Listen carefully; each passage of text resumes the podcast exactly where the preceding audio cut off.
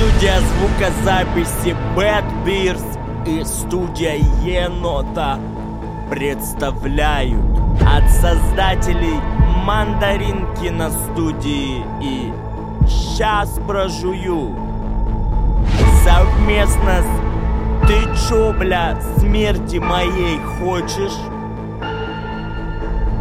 в главных ролях шататель литературы законченный рэпер автор сценария и режиссер не смог выйти из запоя Секс, наркотики, рок-н-ролл. Ебать, я серьезный. Ну представь, ты Мадонна. Да гори ты, сука, в аду. Ты только что обрушился мировую экономику. Сейчас получишь морального пендаля. Сам лох, что не заглочил эту песню. 10 игл в день. Я как-то хочу тишины, уединения и частной жизни. У меня есть пузика. О какой личной жизни вообще можно говорить? знакомьтесь нетрезвый разговор Здравствуйте, наши дружочки-пирожочки. С вами, как всегда, нетрезвый разговор, как вы уже догадались, а следовательно с вами нетрезвый Эйден. И нетрезвый Алексей. Эйден замер в предвкушении разлива напитков. А у нас сегодня ром.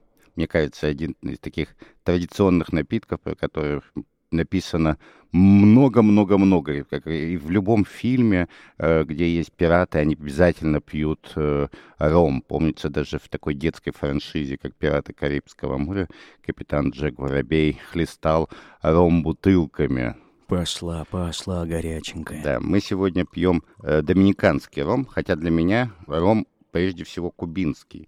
Я когда был на Кубе, это было так прекрасно. Целыми днями ром. Чтобы пить кубинский ром, нужно курить кубинскую сигару. Это правда, да. А мы помним, что на студии мы не пьем. Э, Господи, э, мы не курим. На студии мы не пьем. В общем, дорогие наши, мы по вам уже скучали целых две недели, не слышали вас, не выпивали буквально. И теперь заговариваемся, поэтому первый тост за наших слушателей. За вас, дорогие. М? Ничего? Есть что-то в этом? Странный вкус, как будто разбавленный водой. Ром — это э, на самом деле продукт брожения сахарного тростника. То есть, по Мгм. большому счету, перебродивший сахар, который потом перегнали, вот это и есть ром. И у него всегда такой вот странный вкус, то есть где-то в основании все равно есть это сахарные нотки, вот, э, которые сильно разбавлены. Кстати, чтобы английские моряки не сильно пьянели, один из адмиралов, значит, э, предложил разбавлять ром водой. И один из традиционных рецептов — это именно разбавлять ром водой. Это будет, этот напиток будет называться грок. Кстати, где-то я об этом даже слышал. Возможно, в каком-то фильме данный напиток даже употребляли. Слушай, ну его довольно часто употребляют. На основе рома куча коктейлей. Кстати, самый популярный коктейль — это рома Кока-Кола. И, и почему-то это считается обязательной принадлежностью нормального рок-н-ролльщика. Странно почему-то. Я всегда считал, что рок-н-ролл это все-таки вискарь. Песня даже какая-то есть. Рома Кока-Кола, вот что нужно вот, герою рок-н-ролла. Как-то так. Я, я не помню эту песню, но она прям по- реально популярна. Я так понимаю, просто у автора этой песни с фантазией было не очень хорошо. И, к слову, рок-н-ролл он не смог пририфмовать вискарь. По моим воспоминаниям, рок-культура там 70-х годов, она скорее была связана с ромом, чем с виски. Хотя, может быть, это особенность России, где, собственно говоря, виски-то и не было. Ни- Ром, кстати, в России, в СССР выпускали, а виски не выпускали. За СССР. Не, не, я предлагаю не за СССР, я предлагаю за музыку, потому что Рома А за Кока-Кола- музыку мы еще успеем выпить. Это же, слушай... О, а вот скажи, мне кажется, как ты понял, о чем тебя надо спросить. Поскольку ром — это напиток настоящего рок-н-ролльщика, звезды буквально. А как ты пришел в музыку? Почему тебе захотелось быть известным? У, несмотря на то, что в музыку я пришел в составе войск, так скажем, читающих, я был рэпером. Пришел я как раз-таки благодаря року и рок-н-роллу. Сколько мне тогда было лет, наверное? Десять. Я посмотрел какой-то фильм про рокеров. А, не помню, что за фильм, о чем он не смогу процитировать.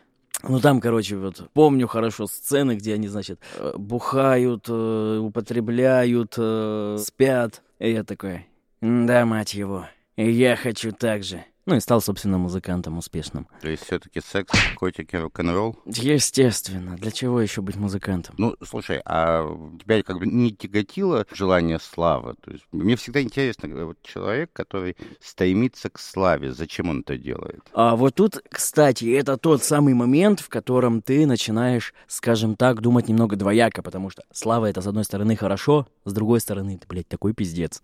Любая публичная известность — это такое обременение. Знаешь, в детстве у меня такая мысль была. Ты мечтал о славе? Не, я смотрел на какое-нибудь лицо на обложке журнала и думал, вот о чем думает человек, о которого знают и о котором думают многие другие. Потом, когда все равно я стал публичной фигурой в своей сфере, и я словил вот это ощущение, когда на меня смотрят, думают, о чем я думаю, и в этот момент как бы, больше всего мне хочется сказать, Простите, пожалуйста, не трогайте меня. Я как-то хочу тишины, уединения и частной жизни. Вот, это именно то, из-за чего я в какой-то мере хочу какой-то славы, и в то же время я ее не хочу, потому что как только к тебе придет слава, обычная жизнь, она уйдет, ее не будет. Ну, слушай, зато, как не знаю, и секс, котики, и рок-н-ролл будет в избытке. Тебя, что называется, будут э, приносить. Про певца Принца говорили, что он после концерта просто там, показывал на кого-нибудь из девочек в зале, и, и она оказывалась в его номере. А потом проколотый презерватив, здравствуй, папа, алименты. Господи, когда ты звезда, у тебя, я думаю, нет проблем с алиментами. Ты чё? Ну, бы? представь, вот ты, значит, вот представь, ты такой, значит, звезда, да? Сидишь, вот записываешь подкаст «Нетрезвый разговор», значит, ну ты же звезда, значит, ну почему нет? Тут раздается в студии дверь, стук. Да, ну и хуй с ним, кто там может стучаться в такое время. Продолжаем, тут стук еще сильнее. Ты уже такой поднапрягся, да что за хуйня? Ладно, надо пойти посмотреть, вдруг что-то важное. И вот ты подходишь, открываешь дверь, стоит какой-то чувак. Причем ты смотришь на него и сразу все понимаешь, это маленький Алексейчик. И он такой, здравствуй, папа. Ну, знаешь, когда в моем случае вряд ли появятся дети на стороне. Ну, я говорю, вот представь такую ситуацию. Вот ты известный человек, вот такой, который вот как э, принц с фанатками там шуры-муры вертишь. Ну, гипотетическая ситуация. Обрадуюсь. Ну, представь, особенно если он уже взрослый, как бы, э, никаких проблем в детях. Вот для меня самый тяжелый период — это как раз детский возраст, когда ты с ним возишься, когда у тебя день сурка, знаешь, как-то покормил, покачал, как бы помыл, и так круглосуточно несколько несколько месяцев. Вот шило. Слушай, я придумал, короче, гениальную идею, это будет бизнес. Я потом буду продавать франшизы, короче. Еще идея следующая. Воспитание детей маленьких. Я прошу прощения, ты их будешь воспитывать? Не-не-не-не, то есть слава, я... слава богу. Я просто представил тебя в роли воспитателя. Чему ты их научишь? Так в смысле, они маленькие. То есть смотри, э, я создаю компанию, в которой есть 50, грубо говоря, человек, которые будут заниматься воспитанием, кормлением и всем-всем-всем детей. От нуля там до, допустим, трех лет. Суть в чем? Приходит родитель с ребенком, отдает ребенка этому человеку, на три года уходит. Через три года он возвращается, забирает уже подросшего ребенка, воспитанного уже все, уводит домой идеально. Слушай, ты не поверишь, большинство мамочек и даже папочек помешаны вот на этом возрасте. Им нравится возиться с ребенком. Это, я считаю, что и у меня только в голове что-то перемкнуло, и я равнодушен к маленьким детям. Все, все, ой, сюсенькие, бабусенькие там. Итак, второе направление, короче, компании, которую я открою, будет Она будет, будет а, том... нет, ты будешь отбирать детей у тех, кому это не нравится, отдавать, отдавать тем, которые нравятся, и, и те, и те будут мне за это платить деньги деньги. Слушай, мы про Славу, мне кажется, не договорили. Я э, недавно читал статью о том, сколько людей сопровождает Мадонну на гастролях. И я задумался, это действительно насущная необходимость или это тоже пиар-ход? Ну, то есть для того, чтобы быть известным, типа, себя же надо продвигать. Вот там было написано, что у Мадонны сумасшедший, во-первых, райдер, который включает в том числе дизайнерскую мебель, которую она возит с собой, и 200 человек сопровождают. Ладно, там несколько поваров, которые ей готовят. Там, понятно, личный стилист, фитнес-тренер и так далее. Какие-то иглотерапевты, прости господи, там человек 20 охраны. 200 человек. О какой личной жизни вообще можно говорить? С ней едут 200 человек. Следовательно, какая личная жизнь? Очень разнообразная. Поэтому, ну блин, Ну, 200 человек, на самом деле, это не так много. Ты, а ты бы согласился? Ну, вот, вот ты, ты делаешь свою чудесную рэперскую э, карьеру, там читаешь рэпы, которые востребованы по всему миру, твои треки расходятся миллионными тиражами, и вот ты едешь в гастрольную поездку. Угу. Ты бы согласился взять с собой 200 человек? М, так, ну я правильно понимаю, что 200 человек — это персонал? Ну, да. Ну, если в этом есть необходимость, то почему нет? Вот, допустим, смотри, э, к примеру, у меня может быть проблема со здоровьем, и иглотерапия мне как воздух нужна. Если я не получу там 10 игл в день, то я умру. Естественно, со мной будет И ехать- несколько поваров, видимо, чтобы они тебе пельмени варили, И- да? Подожди, смотри. Естественно, я с собой возьму как минимум не одного иглотерапевта, а там 3, 4, 5. Вдруг один заболеет по дороге. Вдруг умрет. Вдруг э, забухает, не сможет мне правильно иглы поставить. Поэтому надо несколько иглотерапевтов. По поводу поваров примерно то же самое. Вот вдруг один повар приготовит, второй продегустирует, И умрет. и нет больше повара. Вот. А кто потом будет дегустировать? Правильно, нужен еще один повар. Плюс, допустим, я люблю пельмени, вот ты сказал, да? Вот у меня будет отдельный повар для пельменей, отдельный повар для хинкалей, отдельный повар для пиццы. И отдельный универсал, который все это может готовить, если вдруг все эти вместе заболеют, забухают. Пельмени, хинкали, пицца. Какой пре- прекрасный рацион. Я думаю, что ты будешь самым толстым рэпером на свете. Не-не-не, ты еще забыл там фитнес-тренер со всеми инструментами. Там эти типа штанги, не штанги, беговые дорожки. Следовательно, это еще человек 50, который весь этот инструментарий тащит. Вот видишь, как бы на самом деле легко. То есть ты как это... Все, о фитнес-тренере ты вспомнил, когда понял, что такой кормежки будет все-таки ожирение, да? Не, об этом я понял, когда в зеркало посмотрел, когда постригся. А что ты там увидел? Я увидел круглое лицо, которое скрывалось за длинными волосами. Да-да. Теперь у меня короткие волосы, и я вижу все скругления. Ты будешь не только самый толстый рэпер, ты будешь единственный на свете толстый рэпер-ботаник. Слышь, Что слышишь? Я, бля, почти биг... Э, рэк биг... Блядь. Рэк биг... Блядь, почти, как его? Рэк... А, Рэк Банмен, блядь. Рэк биг, блядь. Я, я- я не знаю, кто это такой. Оп- Опиши мне. Хьюман поет. А, вот это. Ну, а как э, он как-то выглядит по-особому? Ну, он достаточно большой. Ну, нет, ты, не- ты небольшой, ты будешь маленький. Маленький, но толстенький. Слышь, блядь. Он тоже маленький, но толстенький. Я почти биг Рэ- Рэк Банмен, блядь. Вот, ну, слушай, а вот мне кажется, что эти 200 человек — это не, не необходимость, а просто элементарный пиар. Ну, потому что ты звезда такого масштаба, которая, ну, должна иметь какие-то придури. То есть э, точно так же, как э, когда она была моложе, писали там о всяческих сексуальных оргиях с ее участием, ну, то есть как часть ее имиджа. То есть я там не знаю, какое количество мужчин и женщин в своей, в своей жизни имела Мадонна, но писать об этом просто обожали все таблоиды. Но сейчас как-то писать, что женщина ее возраста там э, устраивает э, сексуальные оргии, наверное, это уже никого сильно возбуждать не будет, но зато 200 человек в сопровождении, это прям такой М, пиар-повод. Вот, слушай, по поводу того, что это пиар-повод, ну, вот сомневаюсь. Ну, просто в этом нет ничего такого, вот, по крайней мере, с моей стороны, чтобы говорить об этом так, чтобы, о, да, ну ничего себе. Ну да, она может себе это позволить, почему нет? Слушай, одно дело иметь 200 слуг, не знаю, там, в собственном поместье, а другое дело ехать на гастроли и вести с собой еще маленький э, самолетик обслуживающего персонала. Нихуя себе маленький, 200 человек.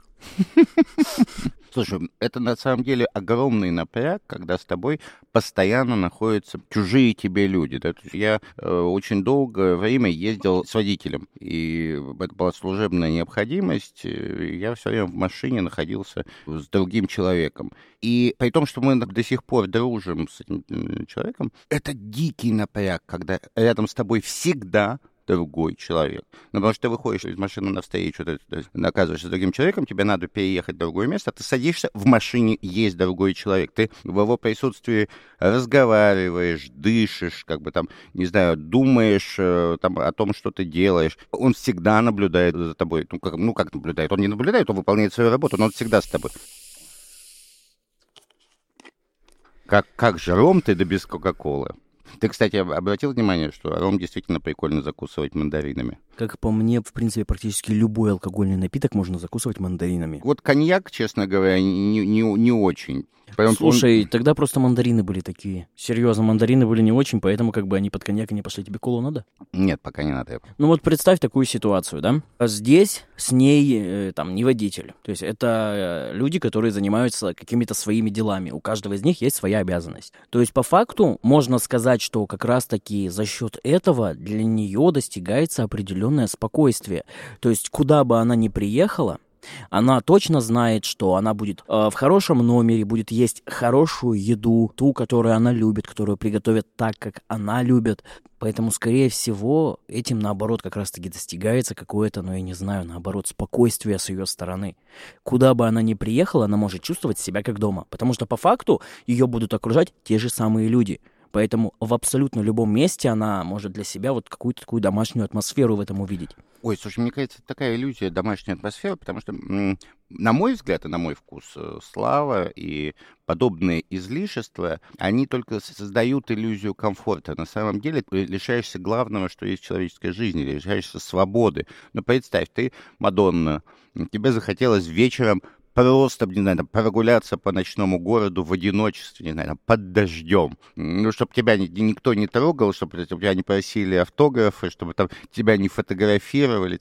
Ты не можешь этого сделать. Вот Нет, именно. если только вы, вот этих 20 охранников выпустить, которые вот, в, двух и кварталах они выгоняли. идут, идут вот так вокруг тебя, и ты идешь по дороге, знаешь, что к тебе никто не подбежит и не попросит автограф. В том-то и дело, потому что если ты... Это навсегда лишится да. приватности навсегда. Ну, вот, катастрофа вот, же. Это то, о чем я и говорил. Это тот самый второй пункт, из-за которого мне не нравится популярность, та, из-за чего я ее не хочу. Потому что получая эту популярность, ты лишаешься части, причем довольно-таки хорошей части своей жизни.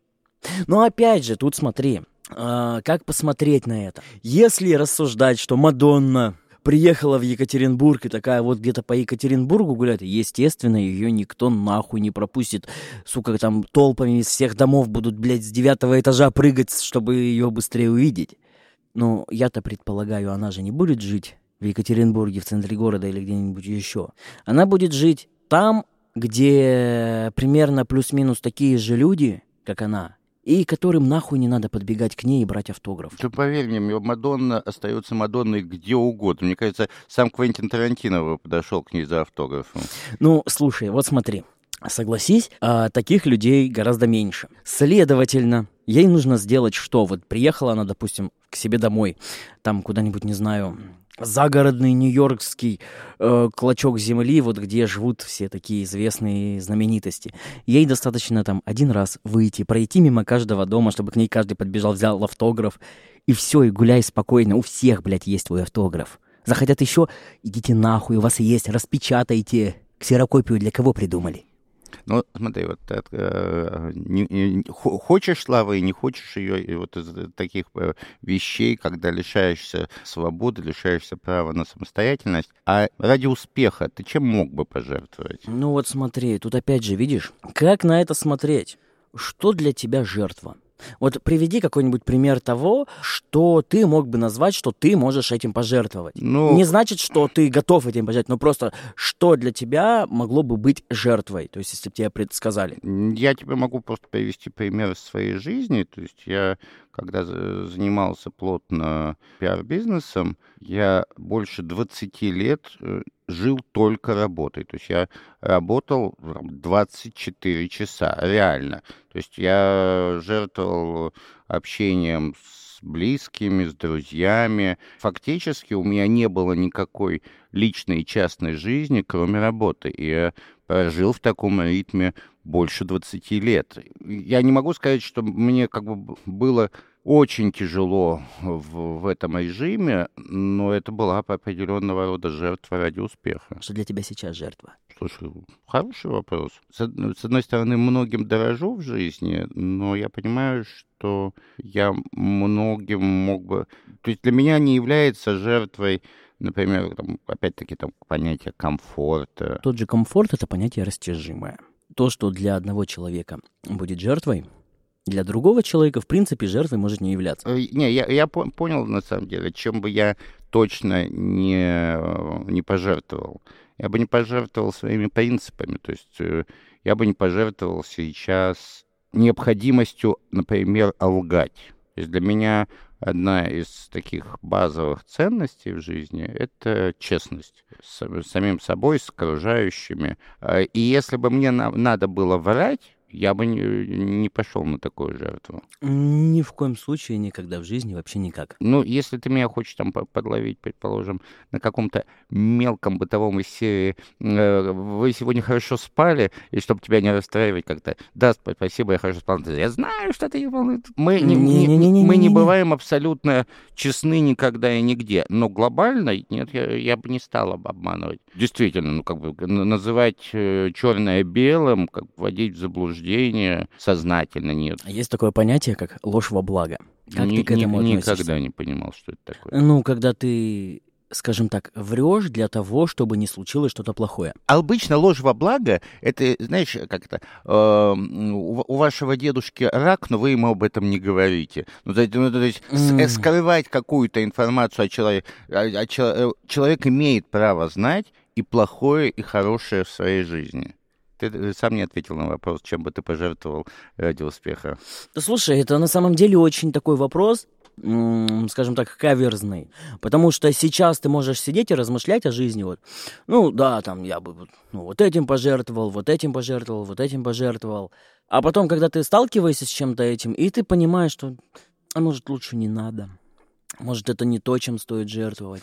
Поэтому вот просто так, сидя, размышляя о том, чем можно пожертвовать. Да слушай, при желании можно пожертвовать всем. Было бы желание. Ну, это правда.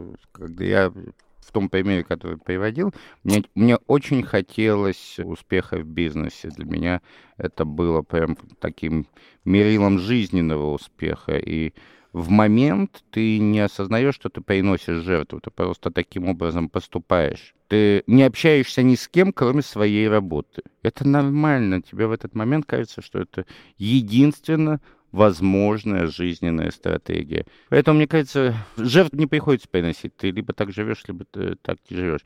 Но со стороны Нет, иногда бывает... задумываешься. Нет, бывают все-таки ситуации, когда ты чем-то жертвуешь. Но зачастую это ситуации, когда ты плюс-минус того и другого хочешь, скажем так, в равной степени, и ты не знаешь, что выбрать. В таком случае... Божественный звук. Ну, есть же библейская легенда об Аврааме, когда Бог потребовал от Авраама жертвы, да, то есть когда он готов был убить собственного сына ради жертвы Богу. И только Бог в последний момент как бы сделал так, что сын спасся, а вместо него оказался агнец. И Авраам... Это кто? Агнец? Да. Ягненок. А. Ну, то есть он не дал Аврааму убить своего сына, но э, Авраам был готов пожертвовать жизнью своего сына ради Бога, в которого он верил. И Бог такой, «Ёбаный стыд, Авраам, не этому я тебя учил, Ой, не этому. Но Авраам э, как бы не дал убить э, сына, но он как бы фактически заставил в душе сделать это Авраама. То есть вот это же тоже... Мне интересно, что сын после этого чувствовал к папочке. Ну нахуй, папа, я в детдом. Знаю, что их еще нету, я их начну открывать. А теперь мы знаем, откуда появился первый детдом. Я надеюсь, мы никогда не оскорбили чувство верующих. А, все сказанное здесь является вымыслом к истине не имеет никакого отношения. Целью данной программы не является оскорбление чьих-либо чувств. И если вдруг какие-то наши слова могут кого-то оскорбить, и вы понимаете, что вы чем-то можете оскорбиться, прошу вас не слушать данный подкаст. Боже, сколько слов. Слабонервным не включать. Ты, кстати, когда начинал подкаст, ты не сказал главного. Про лайки? Про, конечно, про лайки. Ты прикинь, это люди слушают наш подкаст там уже сколько времени, никто еще не поставил лайк, не сделал репост и не написал комментарий. Слушай, нас слушают такие хорошие люди, такие понимающие люди, что они, прежде чем включить этот подкаст, они поставили лайк, сделали репост, написали комментарий «Ребята, вы лучшие», и только после этого включили его. И после этого решили не включать его. Слушай, по поводу оскорбления чувств, э, это, конечно, все хорошие шутки, но меня пугает другое. Мы живем сейчас в стране, в которой можно оскорбить чувства верующих, можно оскорбить власть, можно там призывать к терроризму, сжигая здание ФСБ в какой-нибудь игрушке, но при этом оскорбить чувства атеиста невозможно. Каким чудесным... Я, я не верю в Бога. У меня нет никаких оснований для того, чтобы в него верить. Я сугубый материалист. Я искренне верю, что после моей смерти ничего не произойдет, ну, ну там, не с моей душой, не, как это... Не... За здравый рассудок. За здравый рассудок. Отличный тост. Ну почему при этом трансляция, не знаю, там, э, религиозного богослужения по главному телеканалу страны не должна оскорблять моих чувств атеиста. Ну как, ты же атеист, ты же головой думаешь, ты же понимаешь все, поэтому почему тебя это должно оскорбить? Ну, примерно так они, наверное, размышляют. Слушай, э, тогда я должен сказать, что в, в этой стране есть самый угнетаемый класс. Это... Э, класс неверующих. Э, во-первых, класс неверующих, а во-вторых, вот этот класс, который все должны понимать. Знаешь, как это? Ну ты же взрослый, уступи ребенку. Ну ты же мужчина, уступи женщине. Кстати, по этому поводу, извини, что перебил, а, читал такой мемчик. В самолете летит женщина с дочкой. Они сидят, получается, на двух крайних местах – а, ну, ближе, который к центру. А у окна сидит мужчина. Ну и вот они, в общем, летят. И незадолго до посадки женщина обращается к мужчине и говорит, «Извините, пожалуйста, вы не могли бы с моей э, дочерью поменяться местами? Она постоянно сидит у окна, и она очень любит смотреть на то, как самолет приземляется. Не могли бы вы уступить ей место?» На что мужчина поворачивается и говорит, «Нет, пусть, сука, привыкает, что в этой жизни не все так легко дается». Когда ты сильнее, когда ты взрослее, когда ты умнее, от тебя постоянно общество и другие люди требуют жертв. Ну, то есть, как бы, вот э, ты должен, потому что ты умнее, сильнее, там, не знаю, богаче, взрослее. Вот, ну, этих вот в чем ты типа лучше, да? Всегда найдутся те, кто скажет, что ты кому-то что-то должен. А я не, не понимаю вот этого вечного прикола, что мы живем ради наших детей для того, чтобы они жили лучше. Это, ну, трешняк какой-то нечеловеческий. Тут тогда должно быть по-другому сказано. Тут два варианта. Либо мы живем, чтобы жить лучше, либо мы выживаем, чтобы наши дети жили лучше. Но тут вопрос. Твое выживание заставит ли твоих детей потом лучше жить? Наверное, это все в Советском Союзе сформировалось. Наши дети будут жить при коммунизме, поэтому давайте сейчас пострадаем. Но это настолько въелось в нацию и в страну, что это невозможно. Я сейчас буду страдать. И, я помню, у меня у одной подруги... А тебе это ничего не напомнило? Страдайте сейчас, и потом вы обретете вечное счастье. Ну, да, это, собственно говоря, религиозная идея. Советское общество было построено по образцу и подобию христианской религии. То есть как там были святые мощи, были хоругви, была идея как бы вот этой лучшей жизни, если не для себя, то для следующего поколения. Это правда. Но люди до сих пор готовы во всем этом жить. Я стал рассказывать, у меня была подруга, у которой одно время были отвратительные отношения с мужем, просто отвратительные. То есть, по большому счету, он ее там терроризировал и своей психической неуравновешенностью фактически уничтожал ее жизнь. Она от него не ушла со словами «У моего сына должен быть отец». А это был отец? Это был, это, да, ну это был отец этого Ну, слушай, ребенка. то, что он э, зачал этого ребенка, это еще не делает его отцом. К чести э, этой семьи, конечно, нужно и, и ради правды, нужно сказать, что сейчас они живут достаточно, ну, по крайней мере, внешне, если не счастливо, то мирно, и все это не повторяется. Но больше десяти лет надо было терпеть личный дискомфорт, потому что у ребенка должен быть отец. Ну, во-первых, отца у ребенка никто не отнимает. И если папе нужно как бы заниматься сыном, он может заниматься даже в ситуации развода. Зачем терпеть mm. личное издевательство ради ребенка? Тут, скорее всего, знаешь, какая ситуация? отношения на тот момент, по крайней мере, были такими, что как бы особого воспитания он и не давал, из-за чего она могла сделать вывод, что если они разойдутся и он из семьи уйдет, то он не будет после этого воспитывать ребенка. Слушай, ребенка, безусловно, нужно там растить, воспитывать и в него вкладываться, но не любой ценой. Я э, сам происхожу из так называемой неполноценной семьи. Мама разошлась с отцом очень рано, когда я был еще практически в несознанке. Но отец никогда не интересовался мной и моей жизнью. Я вырос без отца. Я от этого что, стал несчастнее? Не, мне повезло, у меня был дед, были друзья семьи, которые относились ко мне очень по-отечески. Я ни, ни капли не сожалею, что как бы родители разошлись.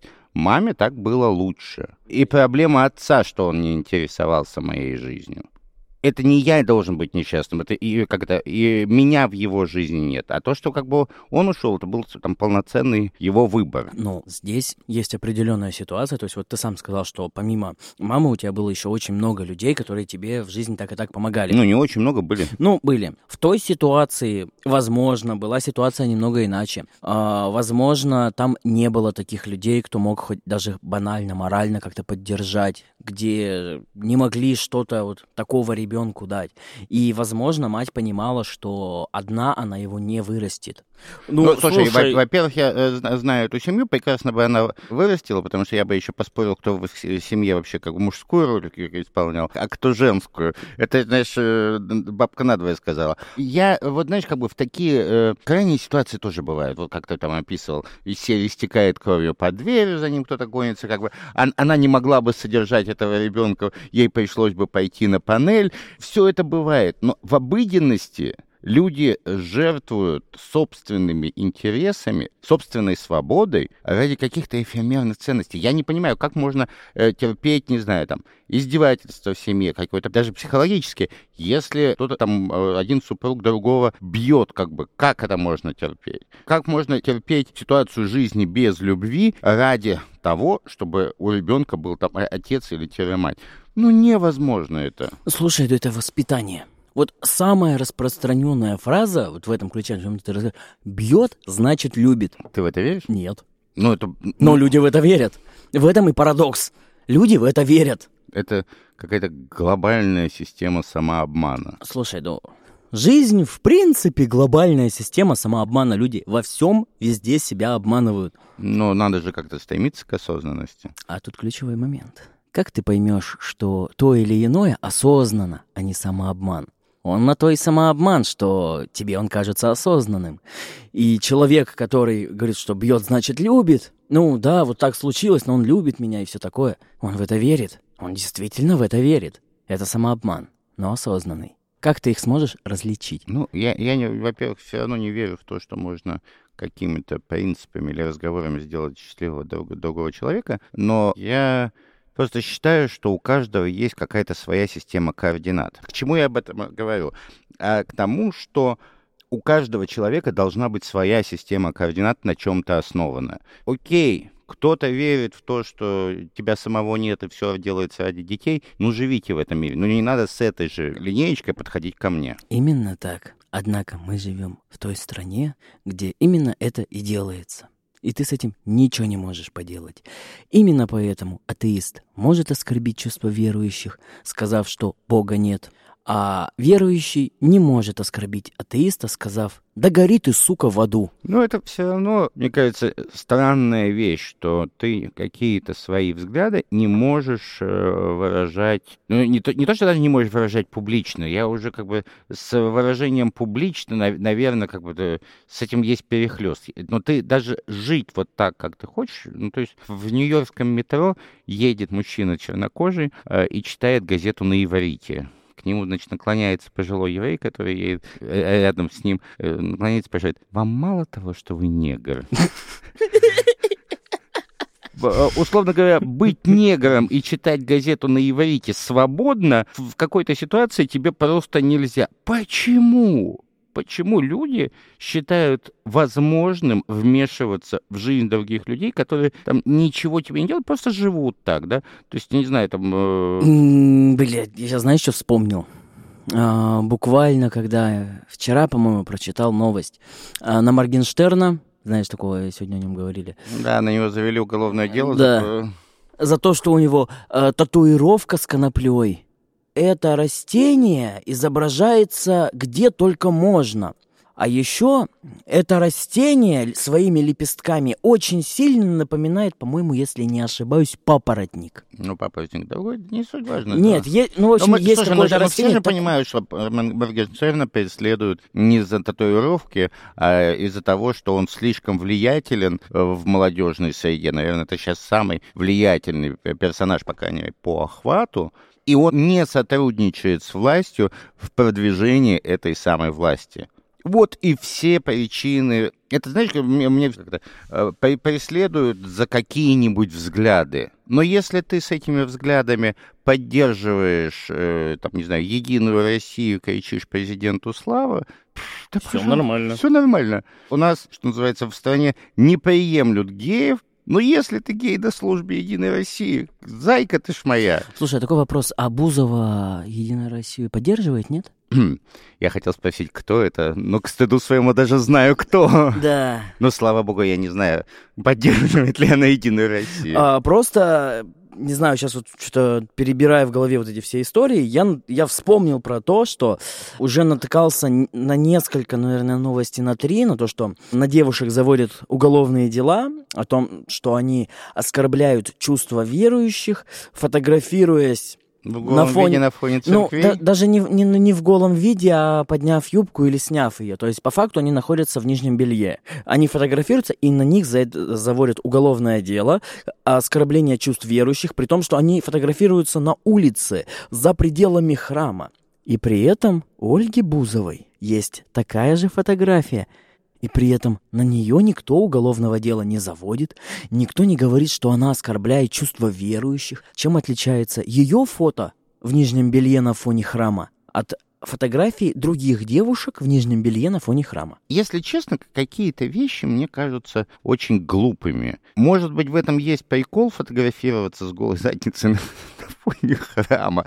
И это даже кого-то может вставлять и при- прикалывать. Э, это Вот- знаешь на самом Вот деле чем? Я, я против того, чтобы против этих девушек возбуждали уголовные дела, но я не понимаю, зачем они это делают. Ну, слушай, это их право. В общем и целом, да, безусловно, их право. Я не могу понять, вот для- для- что, что мне непонятно. Захотелось тебе сфотографироваться с голой задницей на, на- на фоне чего-то. Зачем радовать интернет этим?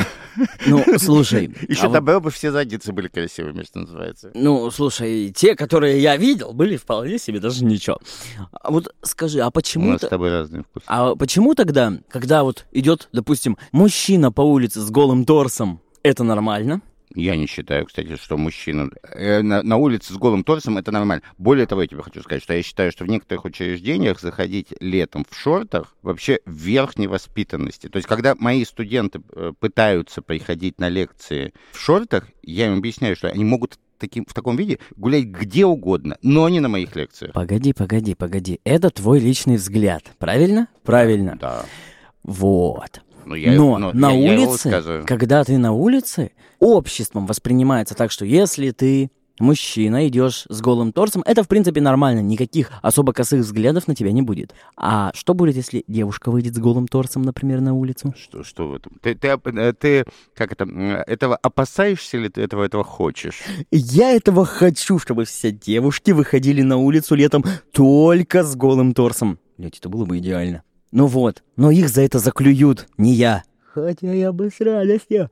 Почему так? Потому что у них грудь больше, мужчины комплексуют или что? По представление о обнаженности, это, наверное, отдельный сюжет. То есть э, долгие столетия, ну, после античного представления о том, что любое обнаженное тело, хоть мужское, хоть женское, прекрасно, потом столетия жуткого представления, что когда же, если ты из-под юбки покажешь щиколотку, то это уже, как бы, не знаю, верх неприличия. Все наши представления об обнаженности, они основаны, на самом деле, на тысячелетии пуританства. Блять, я сейчас знаешь, что понял? Вот смотри, на этих девушек заводят уголовное дело за то, что они в нижнем белье фотографируются на фоне храма. То есть даже не совсем голые.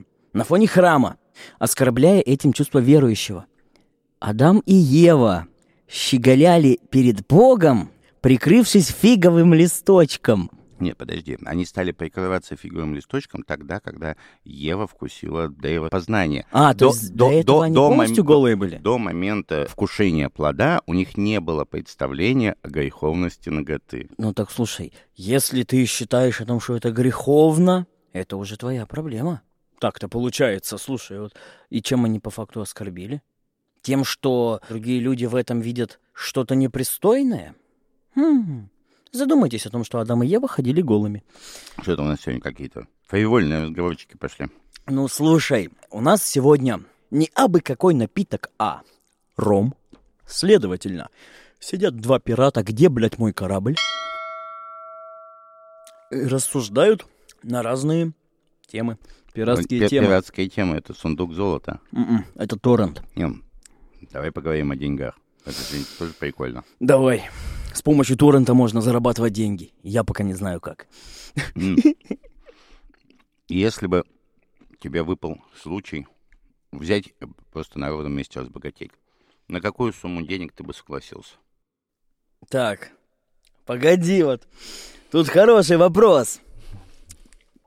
То есть, какую бы сумму я бы не назвал, я эту сумму получу, да? Чисто гипотетически.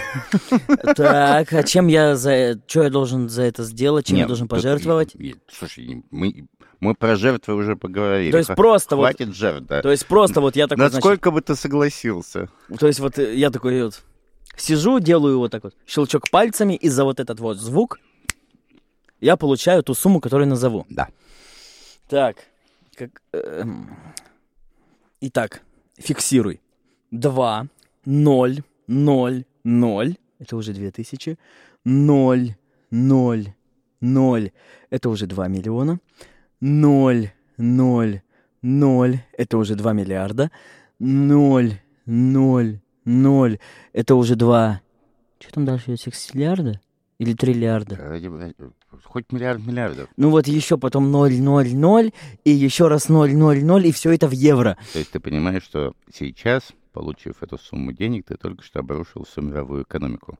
Да. То есть и твои деньги не, не стоят ничего. А тут главное, я так на это все-таки надеюсь, что это все зависит от того, насколько разумно я их буду тратить. Нет, просто если будет имитировано такое количество денег, я, это, конечно, не знаю, сколько надо имитировать денег для того, чтобы мировая экономика просто рухнула, как, ну, потому что произойдет Не-не-не-не. мгновенная инфляция, просто потому что эти деньги есть. Вот, ну смотри, сейчас же энная сумма денег есть. Следовательно, по моему вот этому щелчку просто все деньги, которые есть, которые уже есть, они собираются у меня в кармане. И никакой инфляции нет. Ну, то есть э, я, я понимаю, что в представлении любого человека деньги как бы не имеют границ, ну, то есть ты, ты, ты, ты- хочешь все возможные деньги, которые возможны, но это, Не-не-не-не. но это как бы... Ты знаешь, сколько денег надо, чтобы, сука, делать нормальную музыку? Ты вообще представляешь, сколько это стоит? Ты сейчас спрашиваешь у музыкального продюсера, Вот сколько надо именно. денег, чтобы делать нормальную музыку. Вот именно. Сколько стоит студия звукозаписи мастеринговая? Но не миллиард евро. Ну, слушай, так идет же дальше, то есть смотри. Тебе Ну, нужно ну, снач- даже если сделать ее, не знаю, там, со всеми излишествами, не знаю, с э, вот с этими мечтой любого звукорежиссера, пол плавающий э, на, на- каких-нибудь пружинных подушках, там на чем-нибудь еще, оторванный от, от земли. услышать разницу в том, что слышишь ли ты звуки, происходящие за стеной или нет, вполне несложно. То, что ты сейчас назвал, это звукоизоляция, которая рассчитана Ты на сейчас то... слышишь звуки за стеной?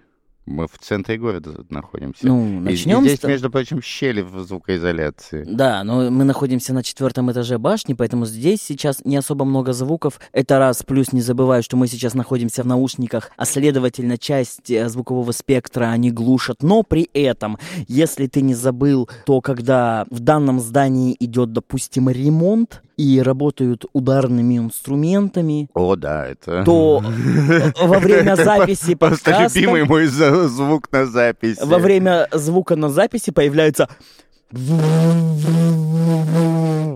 который хрен ты чем вырежешь. Слушайте, мы сейчас отвлечемся от разговора про деньги, поскольку Шейден сказал, что мы сидим в башне. Вы должны знать, в какой башне мы сидим. Мы сидим в башне Дома офицеров, и ровно, по-моему, у меня сейчас за спиной на стене дома то есть вот, вот как бы мы внутри в студии, да, а у меня за, за спиной на стене дома который, висит единственный в городе барельеф Сталина. Как это испанский стыд. Зато место хорошее, слушай, вот ну, прям то, что надо. Слушай, я, я считаю Сталина одним из самых больших преступников 20 века. Ну не переводить и, же и, из и, этого и, студию. И я сижу в здании, более того, фактически в помещении, на котором находится барельеф этого убийцы. Тебя должно успокаивать то, что к нему ты сидишь, скорее всего, спиной. Жопой просто.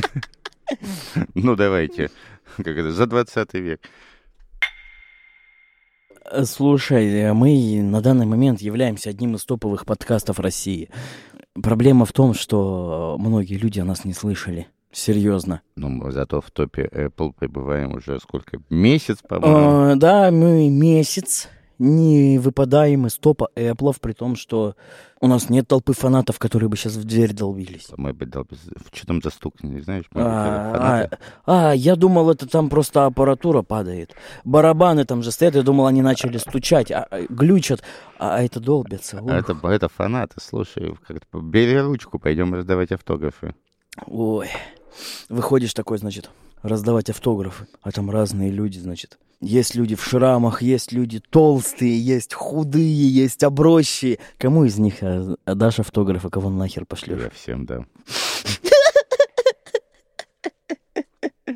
А автограф?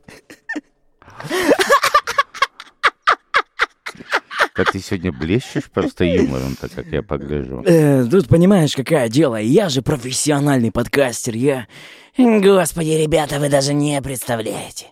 Я настолько профессиональный подкастер, что мог бы делать подкасты даже сидя дома на унитазе. Это был бы топовый подкаст. Но я так не делаю, потому что было бы слишком много топовых подкастов. Вы не переживете. Главное, унитаз пережил.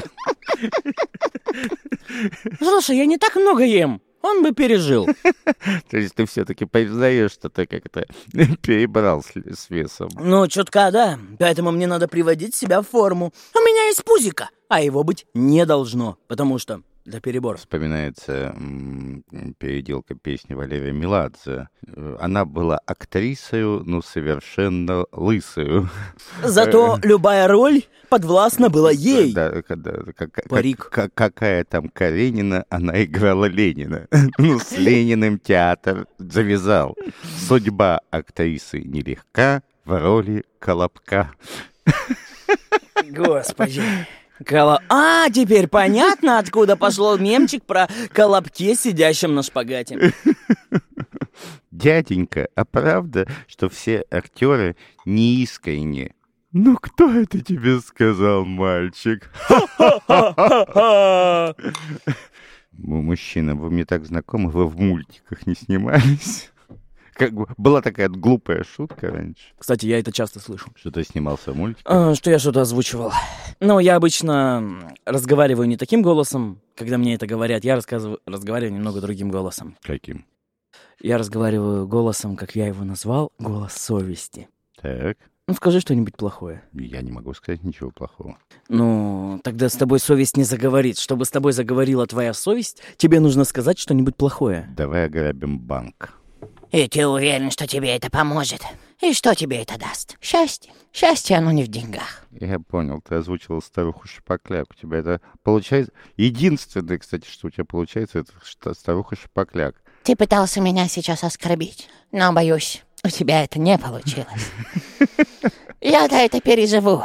А вот ты, с этим могут возникнуть проблемы. Блять, я прухи. Господи, как это звучит!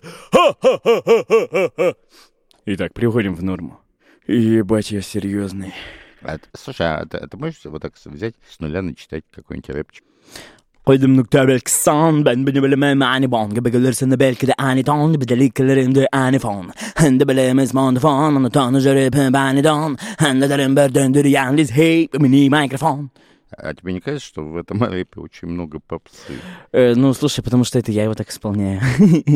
А, ну то есть, если бы ты стал все-таки рэпером, ты стал бы таким рэпером в стиле Игоря Николаева. Не-не-не, я бы стал э, рэпером в стене Пейтона Пэриша, блядь. Надеюсь, люди знают, кто это. Ну, я не знаю, я могу честно сказать.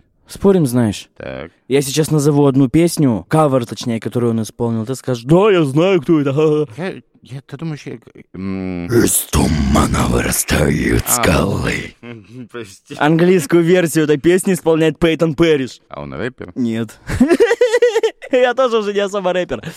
Ну, вообще, эту песню исполняет Miracle Sound. Э, Пейтон Пэриш записал на нее кавер. Мне до этого еще учиться и учиться. Слушай, а как... Нет, я, я понимаю, как меняются э, музыкальные вкусы, поскольку это зависит от возраста, там, от наслушанности, от э, того, что слушают в твоем окружении. Ну, как можно из такого крайнего, да- давай, рэпера, да, у тебя многие композиции, которые я слышал.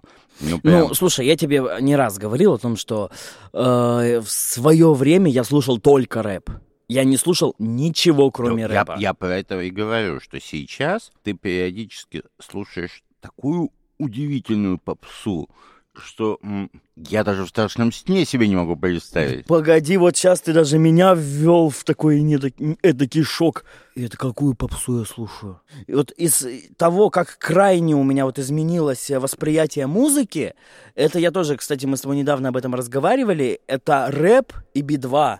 То есть в то время, когда я слушал исключительно рэп, би-2 для меня казалась той самой музыкой, которую я... Ой, чё, блядь, как это можно слушать? Нет, слушай, Би-2 это, э, наверное, для нас, э, для каждого такой некий рубеж музыкального падения, потому что я в, свое время, как бы, в, ну, я, я воспитанник классической культуры, симфонии, оперы, джаз — это вот как бы, ну, самое, наверное, крайнее, что можно себе позволить. Я не, не очень люблю там рок-культуру, эстраду там практически не признаю. Я считал Би-2 очень занудной, однообразной группой, у которой все песни на один мотив Вот. то, что сейчас, как бы, я слушаю их концерты, это, расскажи мне, там, 20-30 лет назад, ну, ну, ну, не 30, хорошо, но 20 уже можно было рассказать. Даже, даже 10 лет назад я бы по- порвал просто все лицо. Слушай, вот в моем случае намного забавней, потому что у меня этот срок еще меньше. То есть еще лет пять назад я даже представить не мог, что я когда-то, где-то включу песню Би-2. А сейчас, блядь, извините, слушаешь, сколько смысла, да. Надо еще раз переслушать. На- надо в рубрику «Третьим будешь» пригласить Шуру или Леву. Вот, вот, кстати, блядь, меня это с детства всегда бесило. Ты сейчас наступил на триггер, сейчас получишь морального пендаля. В смысле, блядь, или? Мне в детстве всегда говорили, а тебе чай с сахаром или с конфетами? В смысле, блядь, или? Я хочу с сахаром и с конфетами. Вот так и тут. В смысле, блядь, Шуру Так, или подожди, Леву? да Подожди, рубрика, это третьим будешь, а чет- четвертый не подразумевается. Третий — это группа Би-2. Это уже, простите, не наша проблема, что их двое. Мы пригласили группу. Ну, в общем, всем промоутерам, которые организуют сейчас тур Би-2 по России, на заметку мы готовы принять музыкантов у себя в студии, как бы организовать, так сказать, бесплатный выпивончик. При этом можно будет отлично поговорить, выпить и попеть песни Би-2. Я представляю эту ситуацию. Э, вот, слушай, еще одна, би- вот в моем представлении бесячая вещь для известного музыканта, ты всегда обязан петь свои песни, свои хиты. Как можно, не знаю, там 10 лет, 20 лет исполнять какую-нибудь песню? Ну ты же ее уже ненавидишь. Как бы, ты- а- она, она в тебе не должна вызывать вообще ничего. Вот скажу честно, я даже не представляю, каково им Потому что я как человек, который умеющий играть на гитаре 5 аккордов, плюс-минус, ну, возможно, там чуть побольше. Когда ты оказываешься в компании где-то этот, и, там оказывается гитара, и не могу сказать, что в 100% случаях, потому что чаще случается такая ситуация, о, сыграй вот эту песню. И первый, э, там, не знаю, наверное, разов 10, когда это происходит, ты такой, да, вот, ребята, вам нравится, я пою. Потом, когда тебе это говорят, только заебали уже. Вы серьезно, снова? Ладно, давай я снова сыграю, да. И просто в какой-то момент ты слышишь, как разбивается гитара о голову у твоего соседа, и ты такой, руки вы это сделали сами, я ни при чем. Они реально, они очень много лет поют одно и то же, потому что вот люди любят одну и ту же песню, и это не только с Би-2, это самые бесячие песни, которые я сейчас могу вспомнить. Вахтером, Нет, когда я слышу песню «Вахтером», как бы моя рука тянется к револьверу, потому что это, это песня, за, за которую, не знаю, ну хорошо, убивать не, не гуманно, ну сажать в тюрьму точно нужно. Нет, песня на самом деле хорошая. Если, допустим... да и песня бесячая, Не, давай, я- я давай не- честно, как бы. Она, она я не помню, в чем исполнении две девки ее перепели. И вот если одну из минусовок этой девки... та- как это, тату? Не-не-не-не-не. В общем, если взять песню «Вахтером» в исполнении одной из девок, по-моему, она Плакса, включить эту песню э, в скорости минус 6 э, про- по темпу, то есть это примерно уменьшить на 12%, и исполнить ее в этом, то звучит достаточно прикольно. Был такой литературовед Виктор Шкловский. Неважно. Он все замедлял по темпу? Нет, не- он писал э, какую-то статью там из серии к 50-летию советского литературоведения. Вот. э, Ну, был такой юбилей, как бы в Советском Союзе странные были юбилеи. А потом в неформальной э, обстановке по этому же поводу сказал, за 50 лет мы научились прекрасно разбираться в сортах говна.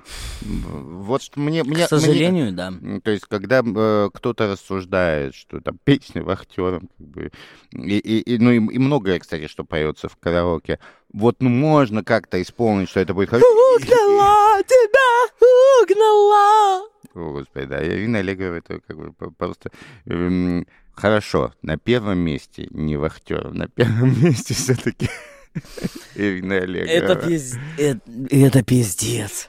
Нечеловеческий. причем. Это я как звукооператор караоке могу сказать. Аллегрова это пиздец, это зло нахуй. Если приходят гости, Ты- да, ты их а еще в не видел? что в моей жизни есть тяжелый грех. ты пел Аллегрову? Да, я пел. Сука! Я пел Аллегрову, когда еще... м, не говори, что с Аллегровой. с де- де- 10 лет назад где-то это было, была постоянница, которая считала, что мы с ней великолепно исполняем дуэт Аллегровой и Игоря Крутого. В общем, она пела за Аллегрова, я пел за Крутого. Ну, А, ну, тут благо, фу фу фу ты хотя бы не за Аллегрову пел. Слушай, я, я однажды в своей жизни, господи, я никогда не думал, что мы публично будем разговаривать про караоке. Я однажды 3 сентября пришел в караоке для того, чтобы спеть песню 3 сентября Шафутинского. Я ненавижу Шафутинского всеми фибрами души. То есть, как бы, вот на третье место после как, Олега Вахтеры, на третьем месте Шафутин... Нет, Шафутинский на четвертом, на третьем Михаил Круг. Ну, я пришел в караоке и спел 3 сентября. Знаешь, какой прикол? Мне, когда я устроился в караоке, нравилось, поч- не знаю почему, именно это и была единственная песня Шафутинского, которая мне нравилась. 3 сентября, я даже пытался ее петь, как-то учить там. 3 сука, сентября, когда я вышел на смену, я эту песню возненавидел. Ее спели. Ты пел все!